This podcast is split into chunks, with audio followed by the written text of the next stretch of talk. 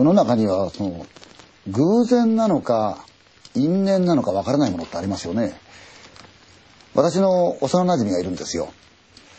で、こいつのお父さんっていうのは大変なこの工芸品の職人さんで、とても気難しい人だったんですよね。うん、で、年いってできた子なもんだから結構お父さん年寄りでしたよ。厳しい人でね。そんなお父さんがね、ある時話をしてくれたんですよ。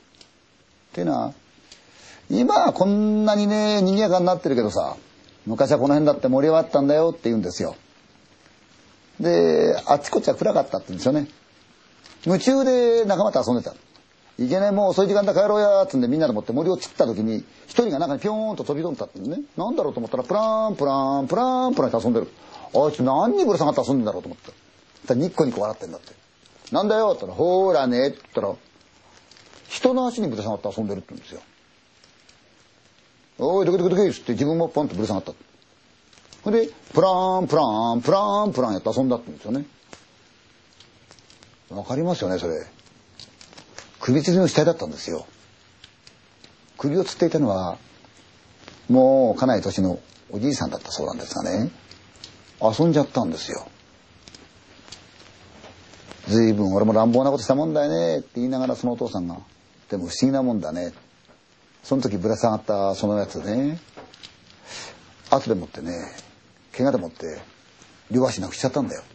因縁だね。って言ったんですよ。なぜか私その話を覚えてたんですよね。年月はずっと経って私も大人になった。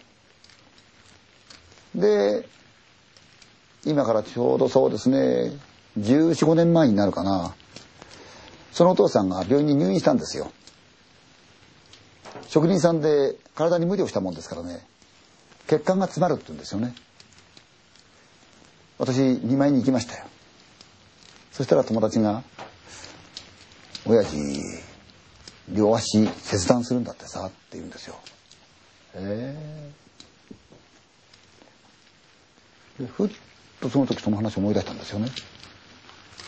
確かお父さんは昔首吊りの足にぶら下がって遊んだって話したよなと思ったんですよ。その時先にぶら下がったやつは確か怪我でもって両足失ったって話もしたよなと思ったんですよ。お父さん両足失いましたその後亡くなったんですよねこれってやっぱり因縁なんでしょうかね。